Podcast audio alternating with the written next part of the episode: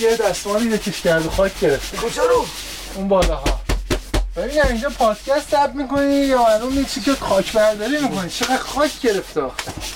استودیو رو ترتمیز نمی‌کنی یا؟ نمی‌رسی به استودیو. آدم گرفت؟ اشکال نداره. مهمون داریم. مهمون داره میادش باید همینجا ترتمیز باشه آبرومونه. امید امروز هر نداری یه مخالفت کنی آب ریزی بکنی یا بعد زشت جور مهمون. آقا نظراتمون رو میگیم دیگه حالا. بابا حالا مهمون میاد یه بار بعد عمری پایی که پشت اومده اینجا که نباید آدم هر چیزی آقا فیلم. فیلم بعدیه من بگم خوبه؟ حالا دیگه حالا خوب و بد نداره که سلیقه است سینما بابا جونم. نه پس فردا معروف میشه این مقوایی و اینا. نگو اینا رو. سلام می‌کنم خدمت بینندگان و شنوندگان عزیز پادکست های گپ دایو با پادکستی دیگر از استودیو ملو دایو من کیارش به همراه سلام امید هستم. امیدوارم که بحث خیلی خوبی رو داشته باشیم. در خدمتتون هستیم. در این پادکست برخلاف پادکست هایی که تا حالا شنیدین یک مهمان عزیزی با ما هستش تاها کارگردان هنری از کانون تبلیغاتی بین المللی ویراورنا. تاها سپاسگزاریم که وقت گذاشتین. اینجا با ما هستین. اگر که می‌خواین برای مقدمه سلامی داشته باشین با بینندگان و شنوندگان و گپ دایو لطفا بفرمایید. منم سلام عرض می‌کنم به بینندگان و شنوندگان استودیو ملودای. و سعی می‌کنم تا جا ممکنم بتونم به پادکست شما هم تو این جلسه کمک بکنم.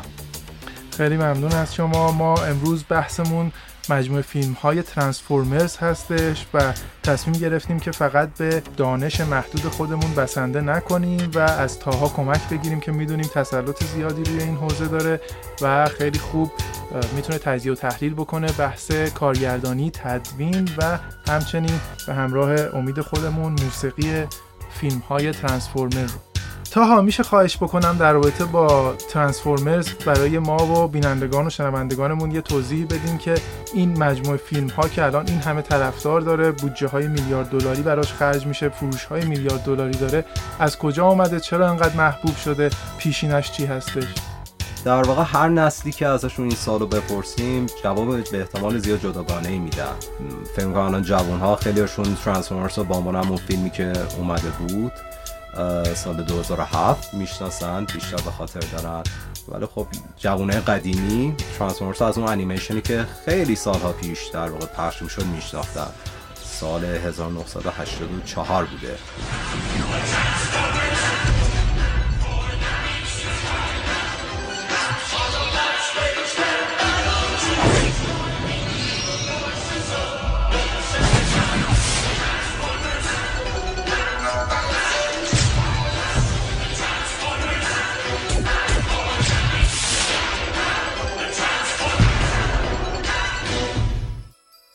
و داستان خود ترانسفورمرز اصلش یک سری اسباب بازیایی بودن.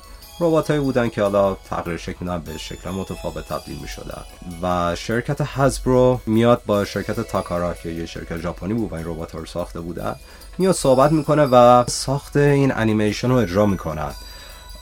و شروع می‌کنن به اینا اسم میدن گروه می‌سازن. خوبا رو میزن آتوبات و جنسا رو میزن دسپتیکانز این شروع می‌کنه یواش یواش پخش شدن و یه جورایی تو اون زمان مثل پاپ کالچر اون زمان بوده. همه دیگه دوست داشتن همه طرفدارا بچه ها از مدرسه می اومدن میشستن سر اینو بشن تماشا کنن ببینن. حالا داخل ایران خیلی فیلمایی بود که مثلا از کلوپا می‌گرفتن. این فیلمی هایی می آوردن دم در. اینجوری ما میشناختیم خود ترانسفورمرز رو. خب میشه راجع به Hasbro هم که شرکتی که بهش اشاره کردین شاید برای اونهایی که خیلی آشنا نیستن یه اطلاعات بیشتری بدین که چه شرکت فیلمسازی هست شرکت entertainment و سرگرمی هستش. یه توضیح کوتاهی بدین شاید جذاب باشه برای بیننده و شنونده های ما. شرکت Hasbro یه کمپانی که اسباب بازی می‌سازه. این کار اصلیشه. یعنی کار اصلیش بوده. ولی این امپراتوریش رو در واقع گسترش داده توی زمینه متفاوت entertainment مثال همین خود ترانسفورمرز یکیش بوده. یا فیلم جای هم که اومد بیرون اون هم همینطور. با توجه به فضایی که ترانسفورمر داره و تو فیلمهاش و اون فضای فانتزی که هست همیشه تصور من در این بود که یک کامیک بوکی بوده ترانسفورمر نمی‌دونم این تصور درسته غلطه. اصلا اون دو اسبابازی ها قبل از اینکه اسبابازی ها ساخته بشن هیچ داستانی بوده. بعدش که اسبابازی ها ساخته شده داستانی اومده راجع به انیمیشنش. میشه یه توضیحات بیشتری بدین برای ما. اتفاقا comic book هم داشته Transformers یعنی بعد اینکه Hasbro شروع کرد این انیمیشن ساخت comic book اش هم اومد بیرون. چون comic book اش هی داستان رو ادامه می‌داد خب از اون ورم کمک می‌کرد به writer و نویسنده خود Transformer توی قسمت انیمیشن. و یه کار خوبی که انجام دادن این بود که اول چون به صورت سریالی این Transformers می اومد بیرون سال 1986 یه feature film یه انیمیشن فیلمی بلند تقریبا یک ساعت و نیمه بیرون دادن و اون خیلی موفقیت Transformers رو چند برابر کرد.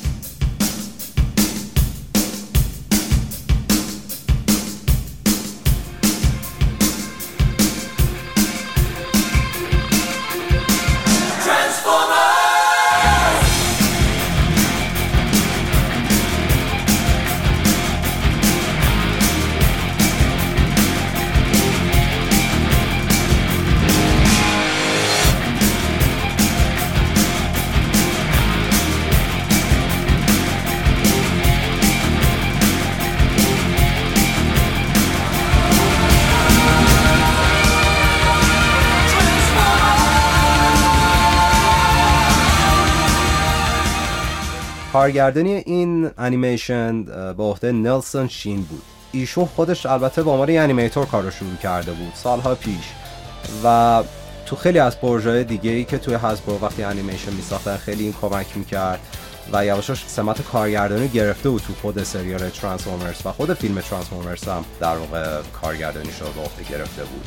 و چون می‌دونم که خود ملودایوان خیلی دقت زیادی داره و اصرار زیادی داره روی قسمت موسیقیش فکر کنم باید از آقای وینس دی‌کولا هم صحبت بکنیم. مشخصه که شما پادکست های قبلی ما رو دنبال می‌کردین. دقیقا ما سعی می‌کنیم از دریچه موسیقیایی یک نگاهی داشته باشیم به فیلم ها کمتر درگیر بحث های تکنیکی بشیم که ممکنه جاهای دیگه راجبش صحبت کرده باشن و بیشتر به بحث های موسیقیایی بپردازیم. میشه راجب موسیقی متن این انیمیشن بلندی که برای اولین بار از داستان ترانسفورمرز ساخته شده برای ما بیشتر توضیح بدین و اینکه با توجه به حال و هوای دهه 80 میلادی این موسیقی متن چه ویژگی هایی داشته درسته. همونطور که گفته بودم نلسون شین کارگردانش خب انیمیشن دیگه هم ساخته بود مثلا انیمیشن سری اینکردیبل هالک زده بود دانجنز اند زده بود دیگه سپایدرمن. و دقیقا می‌دونست پاپ کارچر اون زمان چیه. و انتخابی که داشتن برای موسیقی متنش از وینستکولا استفاده کردن. ایشون هم حتی فیلم راکی چهارم ایشون ساختن. خیلی رزومه خیلی بلندی ندارن ولی قدرتمنده. در حدی که خود همین ترانسفورمرز هنوز این فروش آلبوم ترانسفورمرز خیلی براش تا به امروز دهی داشته. و هنوزم آلبوم جدیدتر و بهتری هم دارن عرضه می‌کنن به بازار. و یه کاری دیگه هم که کردن فکر اینجا امید جان خیلی دیگه بیشتر سررشته این داستان باشن. از هنرمند معروف ستنبوش هم استفاده کردن. و تو اون زمان در واقع اینو میطلبید. تو اون زمان خیلی از سنتزایزر استفاده می‌کردن و یه چیز خیلی معمولی بود و آهنگای راک خیلی اون زمان محبوب مردم بودن و با همین در واقع قدم رفتن جلو. و یه جوره سیگنچر خودش رو ساخت برای ترانسفورمرز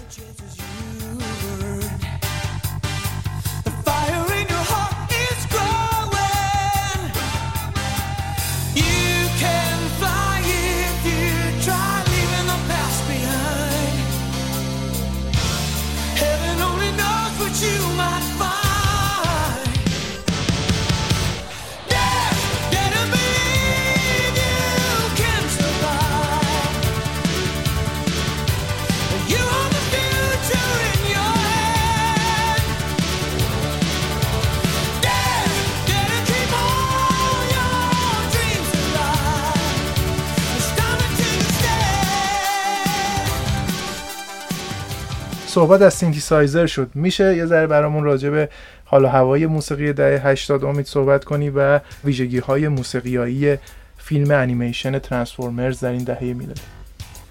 بیشترین چیزی که نمود داره توی موسیقی ترانسفورمرز موسیقی راک هست. موسیقی که signature خود ترانسفورمر شد بعد از مدتی. ترکیب synth های دهه 80 که ونجلیس هم خب توی اون تبهر خیلی زیادی داره. با موسیقی راک یه signature ی شد برای ترانسفورمر. و استن بوش رو اشاره کردید بهش. استن بوش کسیه که با همین ترانسفورمر به موفقیت خیلی زیادی رسید و دو تا قطعه داره که توی آلبوم ترانسفورمر هست. معروف ترینش The Touch هست که اصلا اولین track اون آلبوم هست که یکی از موندگارترین کارهای دهه 80 هستش. You got the touch. You got the power.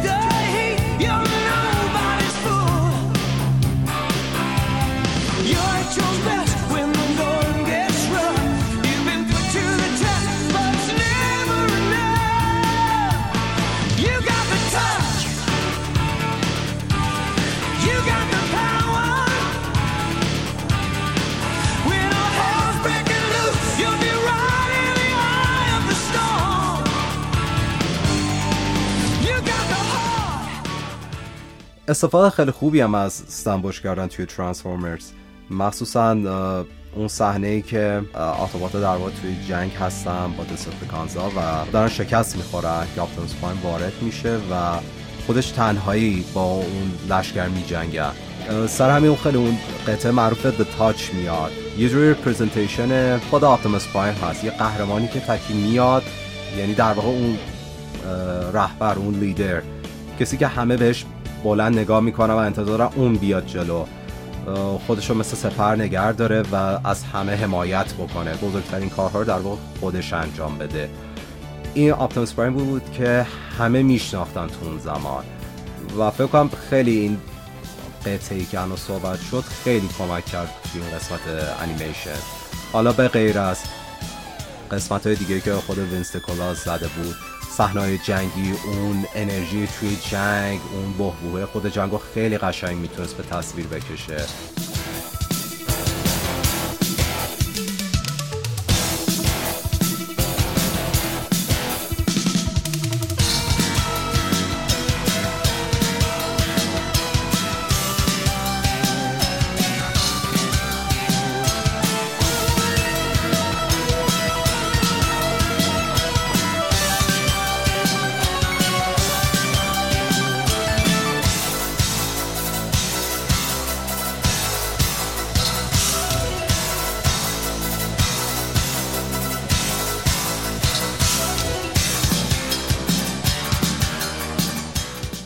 جاهایی که خیلی مثلا به قسمت آخر داستان وارد می شدیم جاهایی که مثلا خیلی دارک می شد خیلی شاید احساس شکست به وجود می اومد خیلی می‌تونست مودسازی قشنگی حتی با اون سینتزایزر رو در واقع انجام بده.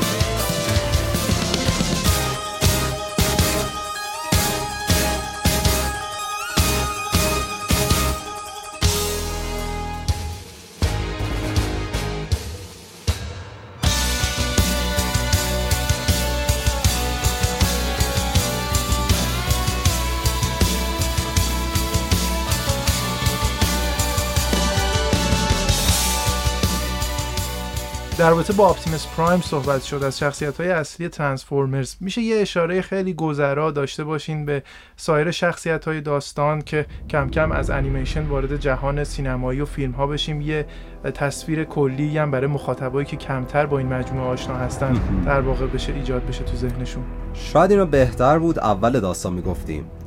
داستان ترانسفورمرز از جایی شروع میشه. بعد از میلیون ها سال جنگ توی سیاره خود همین ترانسفورمرز ها به نام سایبرتران اتوبات شکست خوردن از جنگ و در واقع با آخرین شاتلی که دارن دارن فرار می‌کنن از اون سیاره. و دسپتگانز دوباره دنبالشون هستن و در کره زمین اینا سفینهاشون برخورد می‌کنه به زمین. و دوباره ادامه جنگ روی کره زمین ادامه پیدا می‌کنه. رئیس آتوبات ها که یکی از کارکتر کارزما داره آتوبات ها هست خیلی بولد بود توی این داستان. و همینطور شخصیت جانبیش توی انیمیش آیرون هایت بود که معاونش بود رچت بود که دکتر اینا بودن در واقع یه جورایی. تو رابطه هم دکتر دارن الان. دیگه بامبل هم خیلی معروف بود. بامبل در واقع یه شخصیت خیلی کوچولویی هم بود توی داستان ولی فکر کنم خیلی دوستش داشتن. به خاطر رنگ زردش به خاطر اینکه خیلی دوستانه بود و همیشه یه پسری هم با این بودش که فکر خیلی هم این الهام داد برای فیلم. که فکر کنم توی فیلمش ها همچی چیزی رو خواستن دوباره اجرا بکنن چون این چیزی بود که طرفدار واقعا می‌خواستن. و در اون سمت کانزا بودن. می‌خواستن نشون خیلی موجوداتی منفورن خیلی خطرناکن. سر همین لحاظ جسمی بزرگتر بودن. مثلا به هواپیما تبدیل می‌شدن به تانک تبدیل می‌شدن. رئیسشون مگاتران بود. همیشه هم یه معاونی داشت معاونی به نام استار اسکریم که همیشه خیانتکارم بود. یعنی مگه اگه از هیچکی نمی‌خورد از این آدم می‌خورد بالاخره. ولی چون قدرتش بیشتر بود همیشه خودشو با اون رهبر دسپتیکانزا نگه می داشت. کارکتر دیگه هم بودن که مثل ساند ویو شاک ویو اینا کسایی بودن که اینا هم خیلی قدرت داشتن توی کانزا. ولی کارکترها کلا خیلی زیاد بودن. خیلی به اندازه همون اسباب بازیایی که در واقع ساخته بودن فکر کنم صد و خورده ای کاراکتر وجود داشت. ولی فکر نمی‌کنم اون فیلم ترانسفورمرز واقعا انقدر حجم داشت که بخواد انقدر کاراکتر رو معرفی بکنه. حالا صحبت از کاراکترها شد یه بخشش هم خب صدای اینا بودن. کسی که صدای ترانسفورمرز در مثل اپتیموس پرایم. We will rise and they will fall. Autobots, roll out. شخصی که صدای اینو در ورد پیتر کالن. خیلی جالب بود توی مصاحبه‌ای که گذاشته بودن ازش و داشت تعریف می‌کرد. بعد از سالها یعنی فیلم ترانسفورمرز اومده بود بیرون و می‌خواستم بپرسم خب چه اتفاقی افتاد اون زمانی که می‌خواستی بری؟ ضبط صدا و امتحان داشتی اونجا گفت من خب یه زمانی بود با برادرم زندگی می‌کردم و خب اون قبلا توی آرمی بوده سرباز بوده ارتش, بله. ارتش بله. بوده و یه جوری برادر بزرگتر رو هم لحاظ فیزیکی از من بزرگتر بود هم سنی بزرگتر بود یه جوری قهرمان من بود یه روز صبح پا شدم من برم برای امتحان و پرسی که خب کجا داری میری خب میرم صدا ضبط کنم و یه کاراکتری کاراکتر هم که تازه نگفت در واقع گفت یه کامیونه بر رهبر آتوبات هاست من بعد برم صحبت یه قهرمانه. بعد بردارم مثل که یه چپ چپ اینو نگاه کرده و گفتش که خب اگه می‌خوای قهرمان باشی باید یه قهرمان واقعی باشی.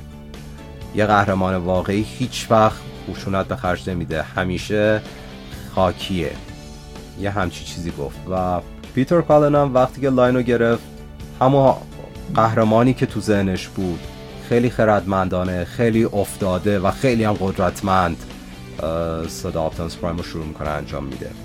در واقع صدا صدای پخته ایه که نشون میده که این شخصیت هم قهرمان پرزوریه هم قهرمان خیلی دانا و هوشمندیه. درست میگم؟ دقیقا. درست بود از دقیقا کیارش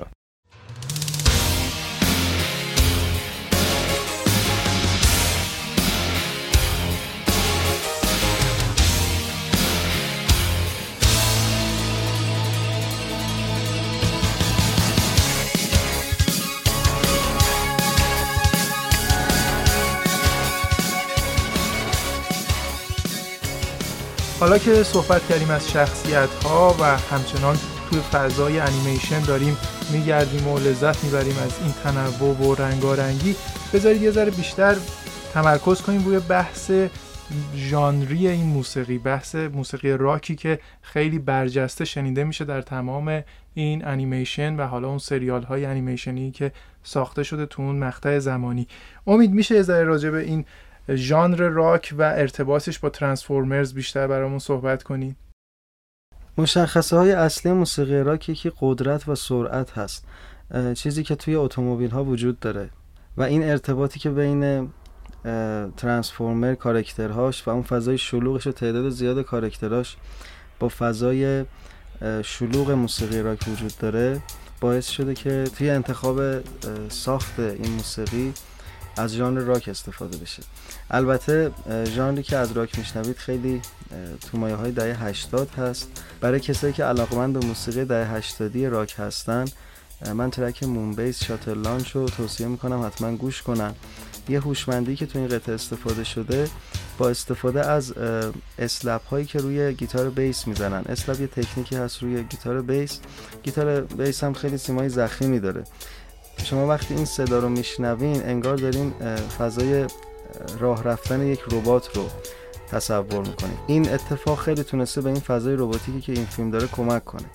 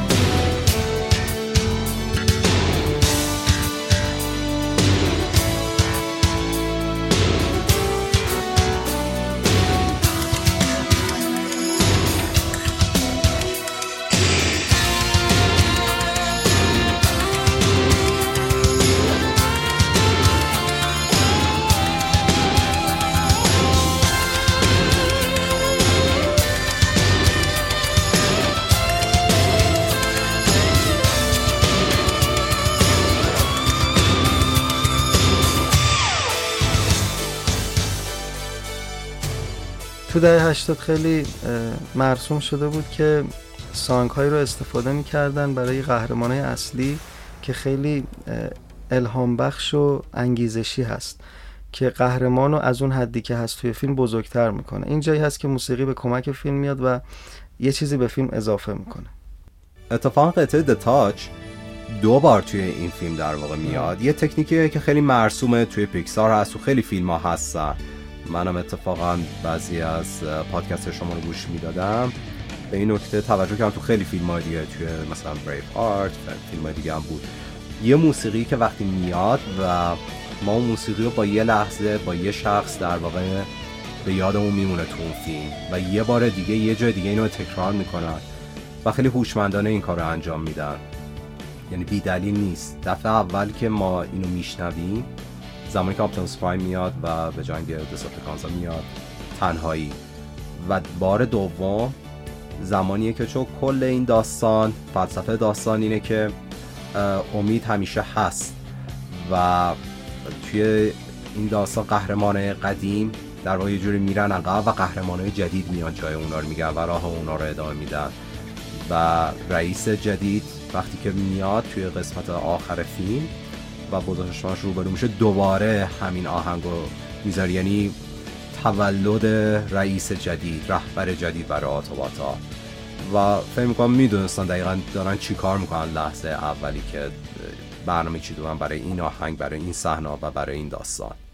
اگه بخوایم جمعبندی کنیم بحث موسیقی انیمیشن رو این موسیقی خیلی یادآور موسیقی های انیمه های ژاپنی هست. ژاپنی ها خیلی از این سبک موسیقی استفاده می‌کنن. ترکیب موسیقی راک با orchestral یا ترکیب موسیقی راک با synth ها چقدر به نظرتون این انیمه های ژاپن تاثیر داشته رو فضای این انیمیشن خب در جواب سوال شما یک خود ترانسفورمرز که از خود ژاپن اومده بودن در واقع حتی خود صورت آپتیموس پرایم خیلی شبیه زره در واقع ماسک همین سامورایی یه جوری حساب اون ماسکشون شاخا و تاثیرگذار بوده. یه موقعی هم توی روزگار هم می‌بینیم که خیلی از سبک های غرب وارد شرق میشه و شرق به غرب همینطور. و یه جوری سیگنچر خودشون دارن. و اون زمان فکر می‌کنم تقریبا هم خود ژاپنیا و خود امریکایی تقریبا این سبک رو استفاده می‌کردن و یه جوری الهام دنده همدیگه بودن. خود ژاپن هم انیمه های تحت این عنوان ساخته یا خیر؟ بعد از انیمیشن فیلمی 1986 یه یه سال دیگه هم بعدش دوباره باز هم انیمیشن ترانسفورمر با عنوان سریال اومدم بیرون. و بعد از اون دوباره تقریبا دیگه قطع شد از طرف امریکا این ادامه این انیمیشن ساختش و ژاپنیا دستشون گرفتن این کارو. و توی این چند مدت دوباره هی چند سال ژاپن دستش می‌گرفت ادامه franchise خود ترانسفورمرز رو. یه مدت دوباره امریکا می‌گرفت دوباره می‌رفت ژاپن دوباره میومد امریکا. و همیشه جنگ بین آتوبات و دسپتیکانزا و, و روبروی آپتیموس پرایم و مگاترون همیشه بوده و هست. این یه چیزی که به قولی تم اصلی و مثل که ترانسفورمرز و همه طرفدار همیشه هزار بار همینو بسازن بازم میشینم می‌بینم ولی فکر نمی‌کنم هیچ کدوم به محبوبیت همین ترانسفورمرز قدیمیه باشه که در واقع اونجا بهش میگن G1 یا ترانسفورمرز Generation 1 اولین generation از ترانسفورمرز هایی که اومد در واقع توی دنیا. درست. پس بی دلیل نیست این تشابه فضاهای موسیقی انیمه ها به موسیقی ترانسفورم.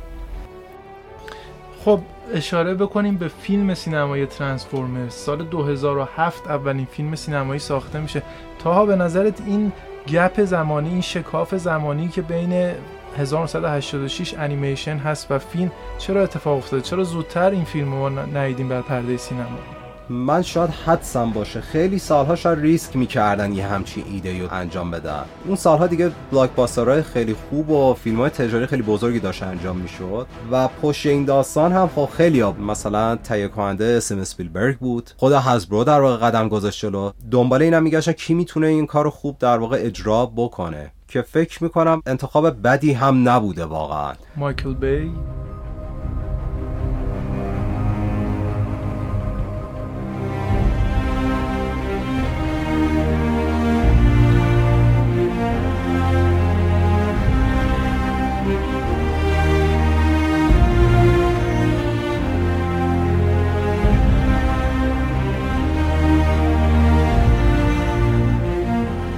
شما از رزومش چیزی می‌دونی؟ والا تا اونجایی که به نظرم می‌رسه مایکل بی به اکشن سازی معروفه. The Island جزیره هم از کارهای مایکل بی هستش که اینجا فکر کنم دیده شده باشه. اگه بخوایم به برگردیم به سابقه خود مایکل بی قبل از اصلا کار سینما خیلی معروف بوده به ساخت تبلیغات تلویزیونی و music video. ولی قبل از اینها هم حتی زمانی که دانشجو بوده توی شرکت جورج لوکاس با عنوان storyboarding کمک کرده بود به استوری بورد ایندیانا جونز. از اونجا دیگه وقتی دید نتیجه زحمت ها و شاتایی که درست درست کرده و به چی رسیده عاشق سینما شد. ترانسفورمرز کلا درآمدزایی زیادی برای هالیوود داشت. مایکل هم می‌دونست چجوری این franchise رو تبلیغ کنه.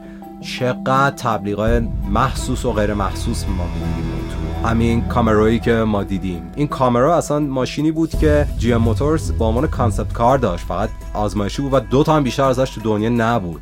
ولی به خاطر این فیلم رفت توی تولید انبوه. مثلا ربات جاز که تبدیل میشه به پونتیاک حتی اون صحنه‌ش که می‌خواست اون پونتیاک رو اسکن کنه که تبدیل به اون بشه ما یه ردیف فقط ماشینه متفاوت رو داریم می‌بینیم. لوگو بزرگ کادیلاک رو می‌بینیم. و قشنگ می‌دونست چجوری از برند ها توی فیلم تبلیغ کنه. سر همین بود فکر کنم زمان مناسبی بودش که هم برای نسل جدید هم برای نسل قدیم که خودشون بچه بودن توی تلویزیون می‌دیدن ترانسفورمرز حالا میان توی سینما یک بار دیگه ترانسفورمرز رو توی پرده های سینما نگاه می‌کنن. من فقط در رابطه با بحث بازاریابی یک نکته هم بگم. ما اینجا راجع به بحث بازاریابی برای کمپانی های خودروسازی صحبت کردیم. از اون ورش هم غافل نشیم. این فیلم های ترانسفورمرز یک بازاریابی هوشمندانه هست که ما می‌تونیم ازش یاد بگیریم برای فروش اسباب بازی ها حتی. از اون لحاظ هم یه خیلی کار قوی الان ما می‌بینیم شرکت های بزرگ مثل لگو مثل همین هارزبرو چقدر دارن از media یا از رسانه سینما قدرتمندانه استفاده می‌کنن.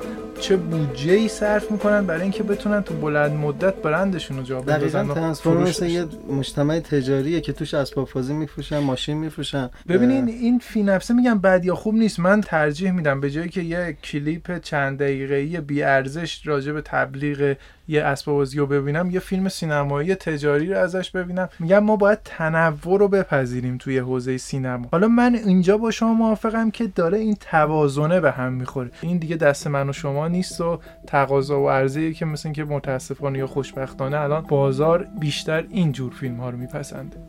و چیزی که خیلی تاثیر داره توی این بازار تجاری هالیوود فقط دست کارگردان نیست فقط دست تهیه کننده نیست فقط دست نویسنده نیست. توی فیلم آیرامنس خیلی بارزه که قرار بود دشمن آیرون من یه خانوم باشه. ولی شرکت ها کمپانی سازی اسباب بازی گفتن خب هیچ پسر نمیاد یه باربی بخره اینجا از ما. و به خاطر همین دلیل کل سناریو عوض شد. میگم یه بخش خلاقانش همیشه از بین میره چون باید فروش یعنی بکنه. بیس تبلیغاتیه. همیشه تبلیغات و درآمدزایی بیشترین اهمیت رو داشته. در عین حال باز هم مایکل بی اهمیت داده به طرفدارا. با اینکه من یادم طرفدارای ترانسفورمرز واقعا حساس بودن. کامپیوتر مایکل بای هک کرده بودن. هم یه سری عکسای ترانسفورمرز ها طرح اولیش لو رفته بود و خب طرح اولی خب خوب نبودن دیگه اول. ولی مردم بر اساس همون قضاوت کرده بودن کامنت زده بودن که مایکل بی تو بچگی من و دوران کودکی من نابود کردی. اتفاقا یه تظاهرات هم گذاشته بودن جلو دفترش ولی اون موقع اونجا نبوده مایکل بی پس کار به اعتراضات سیاسی و زد و خوردم کشیده شده در تو پیش تولید ترانسفورمر بله تهدید به مرگم شده بود مایکل بی من خودم خیلی خوشم نمیاد از مایکل بی ولی واقعا کارشو دوست دارم. کلا آدم بیرحمی هم هست یاد اهمیت نمیده کار خودش رو انجام میده. ولی خود تو این زمینه بعضی این طرح که لو رفت دید مثلا همه از صورت مگاترون بدشون میاد. واقعا عوض کرد. واقعا دیدم اصلا فیلم نیامده بیرون داره نظر منفی میاد. سریع عوض کرد. یه جور می‌خواست این فیلم رو بقربونه که فیلم خوبیه و وقتی که تریلرش اومد بیرون دیدن نه تقریبا نزدیک اون چیزی که می‌خواستن شده و یه مقدار آروم شد محیط. صحبتی که شما کردین دقیقا روی درآمدزایی این فیلم تاکید داشت. من فکر می‌کنم این فیلم فقط داره درآمدزایی می‌کنه. یعنی هیچ پیام و چیزی نداره. ولی خب حالا روی موسیقیش هم بحث می‌کنیم که اتفاقا اون هم بحث تجاری توش هست. از کمپانی هانسیمر که الان چند وقت داره همه کارها رو انجام میده استفاده کرده. و نمی‌دونم چرا اینقدر هالیوود داره به این سمت حرکت می‌کنه. البته خب مشتری خودش هم داره.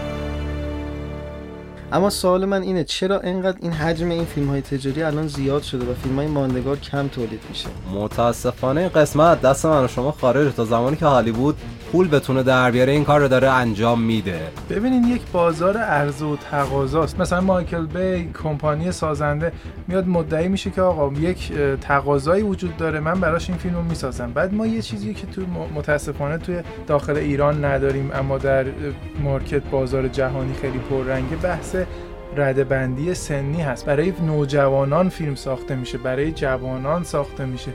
ترانسفورمرز به خصوص حالا کم کم بهش می‌رسیم تو فیلم های آخر خیلی داره هدفمند نوجوان ها رو مخاطب قرار میده. اونها هم سلایقشون شاید یه نوجوان 14 15 ساله الان نخواد یه فیلمی به سنگینی رهایی از شاوشنگو ببینه. به نظر من اینکه یک فیلمی تجاری باشه و صرفا به هدف پول درآوردن ساخته شده باشه فی نفسه بد نیست. اما اگر خوش ساخت نباشه بخواد یه کار بزن در روی بکنه فقط بخواد یه چیزی رو سریع سر هم بندی بکنه که بتونه پول داره اون ناپسند و زشت و غیر اخلاقیه حالا ما باید بیایم ببینیم از منظر ما ما که داریم از دیدگاه موسیقی نگاه می‌کنیم چقدر موسیقی متنی که برای این فیلم های تجاری ترانسفورمرز ساخته شده شنیدنی هست پیام تجاری فیلم رو می‌تونه منتقل کنه. امید شما که انقدر توپت پره نسبت به فیلم ترانسفورمرز و اونو در حد و اندازه های سینمایی که میپسندی نمی‌بینیش نظرت راجع موسیقی که استیو جابلونسکی برای پنج تا فیلم ترانسفورمرز تا قبل از بامبل بی ساخته چیه؟ موسیقی کلی ترانسفورمر برخلاف موسیقی که توی انیمیشن داشتیم که از سبک راک استفاده کرده بود اینجا از موسیقی روتین هالیوود که موسیقی ارکسترال هست استفاده کرده این تفاوت شاید به خاطر چند دلیل باشه یکی اینکه اون زمان به خاطر تاثیر انیمه های ژاپن و اینکه خب موسیقی راک خیلی تو اون دهه ها رو بورس بوده. بی دلیل نبوده استفاده از موسیقی راک و موسیقی روتینی که الان در فیلم های هالیوود استفاده میشه موسیقی ارکسترالی هست که در این فیلم استفاده شد. ما دو تا تم اصلی توی موسیقی این کار داریم. یکی برای شخصیت های مثبت و یکی شخصیت های منفی. شخصیت های مثبت که شامل اتوبات ها میشن اگر دقت کنید توی موسیقی اینها با گروه کور اومده تفاوت توی این شخصیت مثبت و منفی رو ایجاد کرد توی موسیقی اتوبات ها کورهایی که شما میشنوین کورهای خیلی کشیده و اصطلاحا لگاتو هستش که این حس کمک به انسان ها نوع‌دوستی و اسطوره‌ای بودن رو نشون میده. ملودی اصلی که واسه اتوبات ها وجود داره ملودی بسیار زیبایی هست اما خیلی آشناست و یادآور موسیقی های هانس زیمر هست. ریموت کنترل پروداکشن هم زیر نظر هانس زیمر هست و بیدلیل نیست این تشابهاتی که توی این کار وجود داره.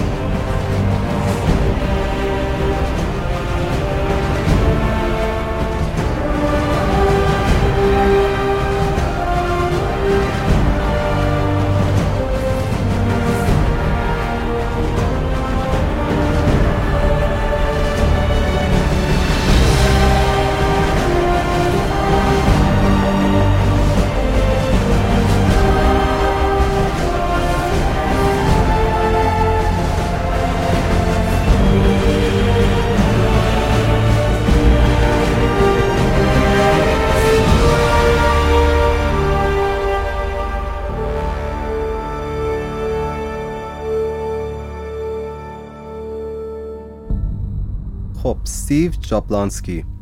چی می‌دونین از خود تاریخچه این موزیسیان؟ من هم مثل امید می‌دونم که از حالا اگه نگیم نوچه ها دست پرورده های ریموت کنترل پروداکشن و هانس زیمر هست.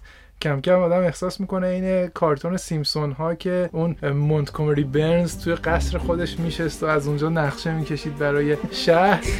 اسپرینگفیلد دیگه این هانس زیمر هم برای خودش یک کاخی درست کرده و تمام تولیدات سینمایی رو داره نقشه می‌کشه. از قبل من فقط می‌دونم که استیو جابلونسکی هم خیلی از لحاظ موسیقیایی به هانس زیمر نزدیکه. هانس زیمر خب کارش خوبه و می‌دونه چجور آدم خوب جذب کنه و کار خوب انجام بدن. استیو هم در واقع اصلا میگم من موسیقی برام hobby بود یه سرگرمی بود. computer science اصلا خونده بود. مهندسی کامپیوتر اصلا خونده بود. ولی رفته بود اونجا گفت آقا من نمی‌تونم مثلا لذت ببرم از پروژه‌ای که هست. گفت میرم حالا کامپیوتر بلدم و موسیقی دوست دارم میرم recording انجام میدم. اونم دید زیاد جالب نیست. تماس گرفت و وان هانس زیمر هم قبولش کرد. اون زمانی هم بود که چند نفر هم بیشتر زیاد نبودیم. خیلی کار کوچیک بود. فکر کنم از اونجا آشنایی جابلانسکی و بی اونجا شروع میشه. ولی خب اول از همه خب خود استیو جابلانسکی می‌گفت وقتی که مایکل بی میومد واسه پروژه خودش خب منو نمی‌دید اصلا کاری نداشت. فقط میومد کارشو انجام بده و بره. ولی تو بعضی این فیلم ها مثل آرماگدن بود The Rock تو این دوتا فیلم اتفاقا خیلی هم کمک کرده بودش.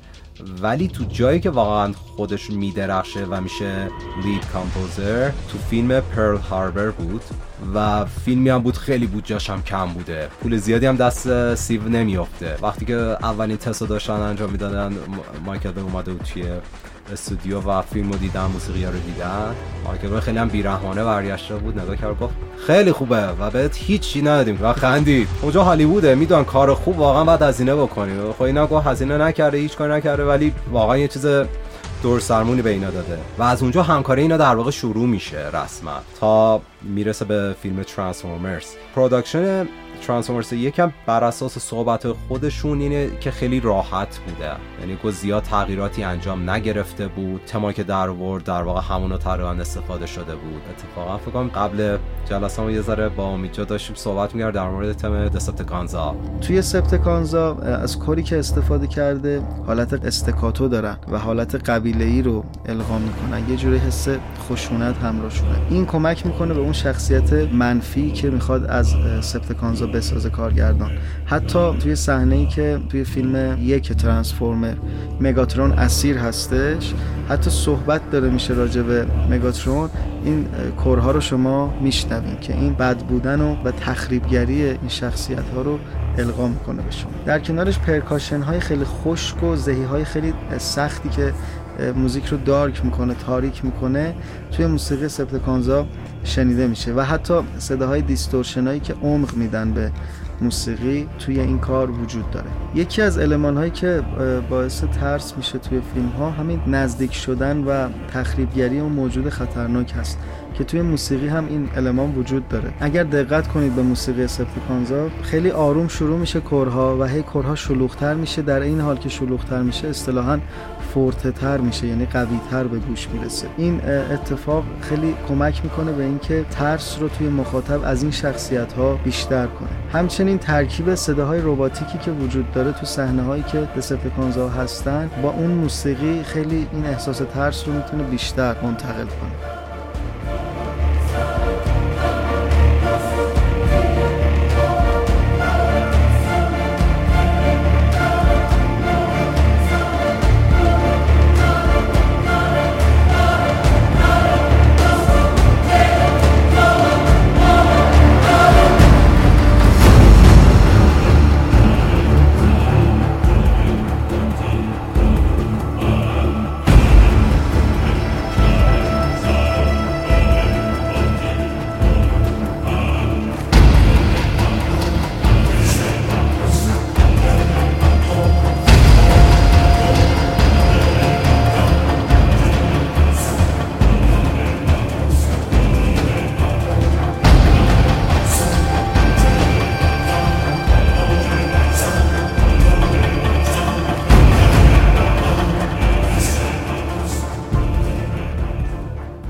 سوال این بود که معمولا کارهایی که استفاده می‌کنن چیه تو موسیقی ها؟ معمولا واسه حالا بارکرافت مثلا مثال بزنیم خیلی از کورهایی که استفاده کرده اینجا شبیه کورایی که برای اورکا استفاده کرده بودن. برای کور کانزا همه می‌پرسن چیکار می‌کنین؟ چون وارکرافت و خیلی از پروداکشن شبیه وارکرافت معمولا اون دایلاگ و نریشنش رو خودشون می‌سازن. برای همین از این پرسان گفتن رفتی زبان لاتین انتخاب کردی کاری کردی و اینا؟ گفت من اسم تمام دسپتکانزا رو برداشتم. اینا رو تیکه تیکه تیکه کردم پخش کردم تو هم. به یه ریتمی خودشون رو برسونه. یعنی در واقع وقتی اون کوری که میاد واقعا خود دسپتکانزا رو داره دونه دونه میگه. ولی به یه زبانی میگه ما متوجه نمیشه مثل کد داره میگه اینا رو. یعنی کار هوشمندانه خیلی هم انجام داده این معماها داره کشف میشه. باز کمک می‌کنه که بیشتر اسم فیلم رو بشنویم و بیشتر کنجکاو بشیم که بریم ببینیم داستان چی هست. آزادی که مایکل بی به نیروش میدار یادمون نره. البته خب مایکل بی کلا یادم خیلی زورگوییه خیلی بیرحمه. مارک والبرگ وقتی مثلا یادمتون یکی از ترانسفورمرز ها داشت روی پشمون می‌رفت خب بلندی میترسید مایکل هم گفت ببین تو پروفشنالی باید کارتو انجام بدی. دیگه فهمون با یه لگد پرتش کنه بره. زیاد فضا نمیده به کسی.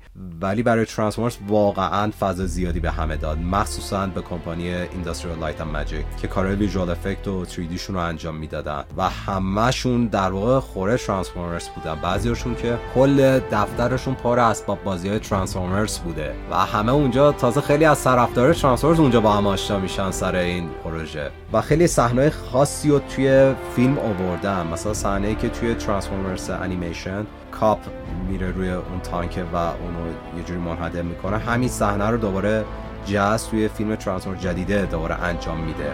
یا line معروف آپتیموس پرایم رو نویسنده می‌ذارن دوباره تو فیلم 2007 لحظه که آپتیموس پرایم با مگاترون میجنگه این line رو میگه. One shall stand one shall fall. یکی میمونه یکی میمیره. و این فکر کنم چیزایی بود که واقعا طرفدارا رو برانگیخت به سینما. و لذت اون تجربه فیلم ترانسپورت چند برابر کرد. این آزادی به نظر من خیلی مهمه توی آرامش خاطر کسایی که دارن کار می‌کنن. برای کسایی که تدوین می‌کنن کارگردانی می‌کنن موسیقی می‌سازن. همیشه به نظرم فرصت رو بدید به نیرویی که دارین باهاش کار می‌کنید که خلاقیت هاش رو نشون بده. یه وقتایی اون کسی که داره تدوین می‌کنه موسیقی می‌سازه ایده جدیدی داره و اون ایده می‌تونه خیلی به فیلم اضافه کنه. و این استبدادی که حالا کارگردان داره شاید جلوی اونو بگیره. حالا امید ما توی پادکست های قبلی هم این مورد رو به کرات داشتیم. آهنگسازی بر مبنای شخصیت ها میشه یه ذره برامون بگی مثلا آپتیمس پرایم آهنگ خاص خودش رو داره تو مجموعه Transformers حالا یه مقداری از نقاط قوت کار استیو جابلونسکی از زبان شما هم بشنوید. موسیقی که برای اپتیمس پرایم ساختن وقتی میشنوین خیلی موسیقی مهربون و friendly هست. این شخصیت رئیسه اما رئیسی هست که خیلی مهربون و حکیمه. دقیقا این اتفاق توی ساز بادی که داریم میشنوین توی موسیقیش وجود داره و خیلی اصطلاحا برخلاف اون دسپتکانزه ها موسیقی نرمی رو شما میشنوید که خیلی حکیمانه هم هست. توی انیمیشن برای جاهایی که آپتیمس پرایم می اومد که دو بار هم این کار رو استفاده کرده بودن موسیقی بود که استنبوش روش خونده بود. و خیلی حالت قهرمانی می‌داد به اپتیموس پرایم. توی فیلم این موسیقی که میشنوید خیلی نرم و مهربانانه هستش. برخلاف اون موسیقی که خیلی راک بود و حس قهرمانی رو ایجاد می‌کرد اینجا خیلی تلطیف شده این موسیقی. اما همچنان اون ابهتش رو داره و حس مهربونی رو بیشتر به شما القا می‌کنه. یه جورایی انگار اپتیموس پرایم ناجی این سرزمین هست.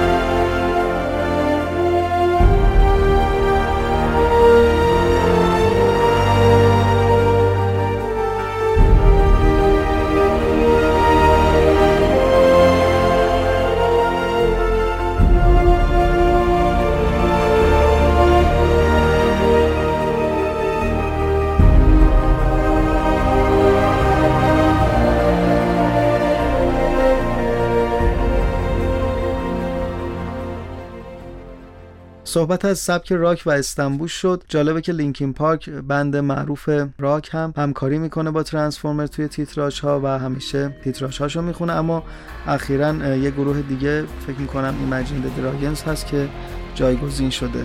لینکین پارک هم یه زمانی خیلی کمکار شده بود و فراموش شده بود انگار. اما دوباره با ترانسفورمر برمیگرده به بازار.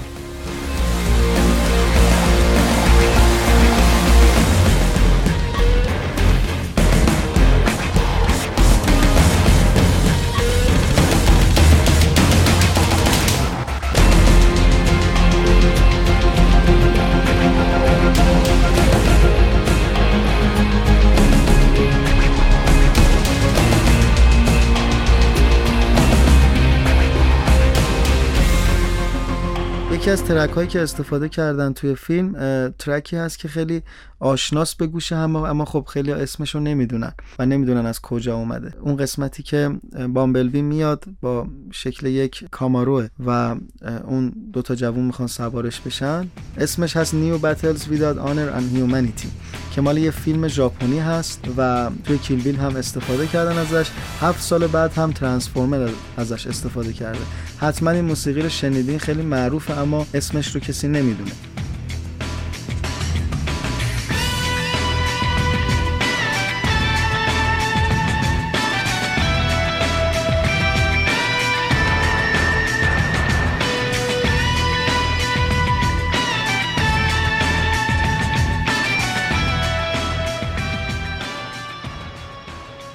می‌خوایم به یک تدوینگری که اصلا با این هدف اومده می‌خواد توی سینمای تجاری کار کنه. اصلا چه اصراریه که همه باید توی سینمای هنری کار کنن. من یه کسی هستم که سینما رو به خاطر سرگرمیش انتخاب کردم دنبال درآمدزایی بیشتر هستم و می‌خوام برای فیلم های تجاری موسیقی بسازن حالا این چه ویژگی می‌خواد داشته بود اگه قرار باشه تمام آهنگسازها ونجلیس باشن تمام فیلم ها تایتانیک باشن که دیگه سینما هم لطفش رو از دست میده.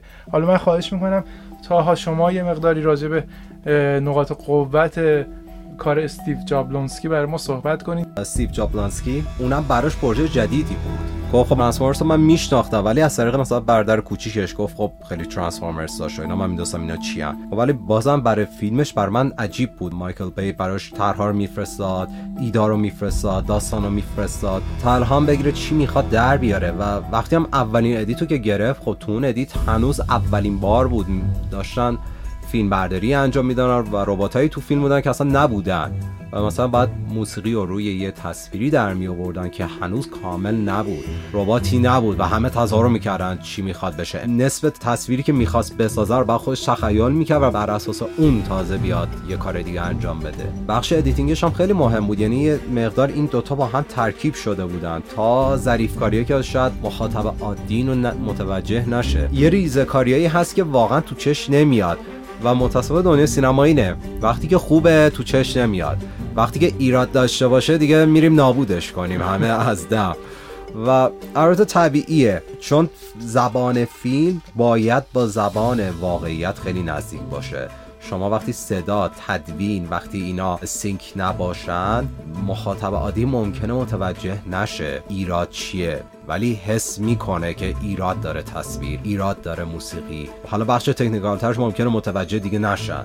مثل همین آخرین فیلم Transformers که خود استیو اصلا راحت نبود. میگم اصلا نمی‌تونم گوش بدم. سرم یه آلبومی که ما دادیم بیرون خیلی بالاتر از اونی بود که خود فیلمش پخش شده بود. چون اینقدر کوتاه کرده بودن گفت واقعا دیگه نمی‌دونستم چیکار کنم. یه جای به مایکل بی هم گفتم ببین این تیکه رو بذار دوباره بگیریم. دیگه واقعا نمی‌تونیم. دیگه نابود کنیم اجرایی کنیم این بخش رو. edit فیلمش هم خیلی خوب بود و مایکل بای هم چون کارش فیلم اکشنه خیلی shot ای سریع و ترتمیز می‌خواد در بیاره و نمی‌خواد زیاد معطل بکنه. و مخصوصا می‌دونه صحنه جنگ و چجوری مخدوش و پر هیجان در واقع در بیاره.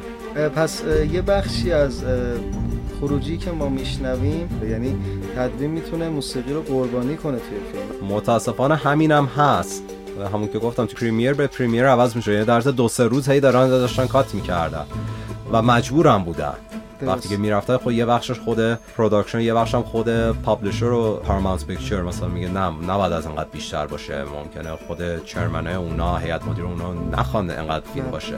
و مجبورن کات بکنن. متاسفانه میگه وقتی میشه تجارت همه عوامل راحت تنشون چرب کنن که یه بخش از کار اونی که می‌خوان در نیاد. متاسفانه. تازه اینا هم گروهی که واقعا پروفشنالن و ارزش کار رو می‌دونن چیه و کم نمی‌ذارن واقعا روی پروژه‌ای که در واقع دستشون میاد. دقیقا یعنی گروه حرفه‌ای کاملا اما هدفی که هست هدف تجارت فکر کنین تازه اینا حرفه‌ای هم و به این بله. سمت میرن انقدر خراب میشه. حالا فکر کنین ناشی باشن کاربلد نباشن و ببینین دیگه چه فاجعه ای بعدا بله. خواهد شد که. ولی اتفاقا جدیدن داریم اینها رو هم می‌بینیم توی هالیوود. بله خیلی حتی در کشور خودمون هم متاسفانه زیاده. یه زمانی بود که می‌گفتم طرف وقتی میشه 50 سالش تازه میگن حالا شو کارگردان. الان ما مثلا کارگردان 20 خورده ای ساله داریم 30 ساله داریم.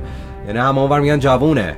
بله. چرا؟ چون کارگردانی چیزی نیست که مثلا در 7 سال 8 سال بشه کارگردان مطلق. نه. باید انقدر اشتباه بکنه تجربه به دست بیاره تا بشه کارگردان. که یه پروژه بزرگ بهش میدیم خیلی از خرج ما رو اصلا کم بکنه توی کار و به تو پروژه پخته رو به ما تحویل بده.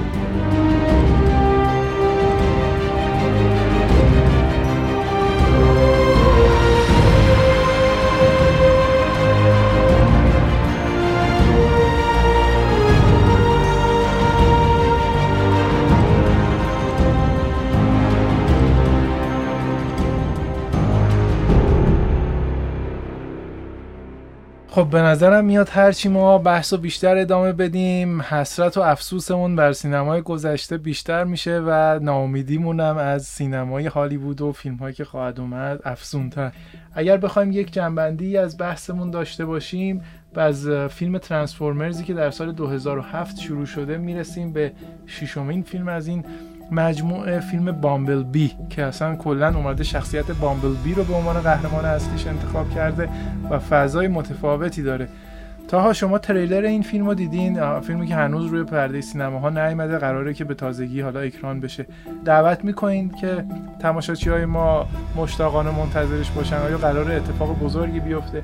می‌دونم که توی این فیلم دیگه استیو جابلونسکی نقش آهنگسازی رو بر نداره و داریا ماریانلی این نقش رو بر گرفته. فکر می‌کنم این اتفاق به خاطر سبک موسیقی و سبک خود فیلم چون داستان فکر کنم دهه 70 یا 80 داره اتفاق میفته پس سبک موسیقیش هم تو همون زمان میره. پس بهتر اینه که یه musician ی رو بیاریم که اصلا کارش کار با این سینتسایزر ها باشه دوباره. بامبل بی هم برگشتم به origin بامبل بی که تبدیل میشه به یه فولکس واگن قورباغه‌ای. حتی مایکل بی تو فیلمش با امکان نداره چون واقعا میده چه با امکان نداره من اینو بزنم رفت بهترین ماشین رفت انتخاب کرد گذاشت جاش. ببینیم حالا از اینجا حالا به کجا میره. سوال من بیشتر اینه.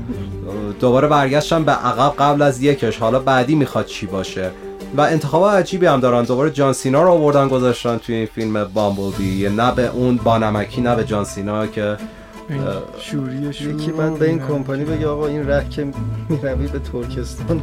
آ دیگه. حالا ببینیم چی کار می‌خوام بکنن ولی خب شاید یه کار خیلی ریزیه جا شاید جالب نباشه ولی مثلا اون کارکتر ستار سکرین که توی فیلم 2007 هم بود دوباره این دفعه اومده ولی با حالت کلاسیک دقیقا انیمیشنی شد تقریبا دوباره آوردن.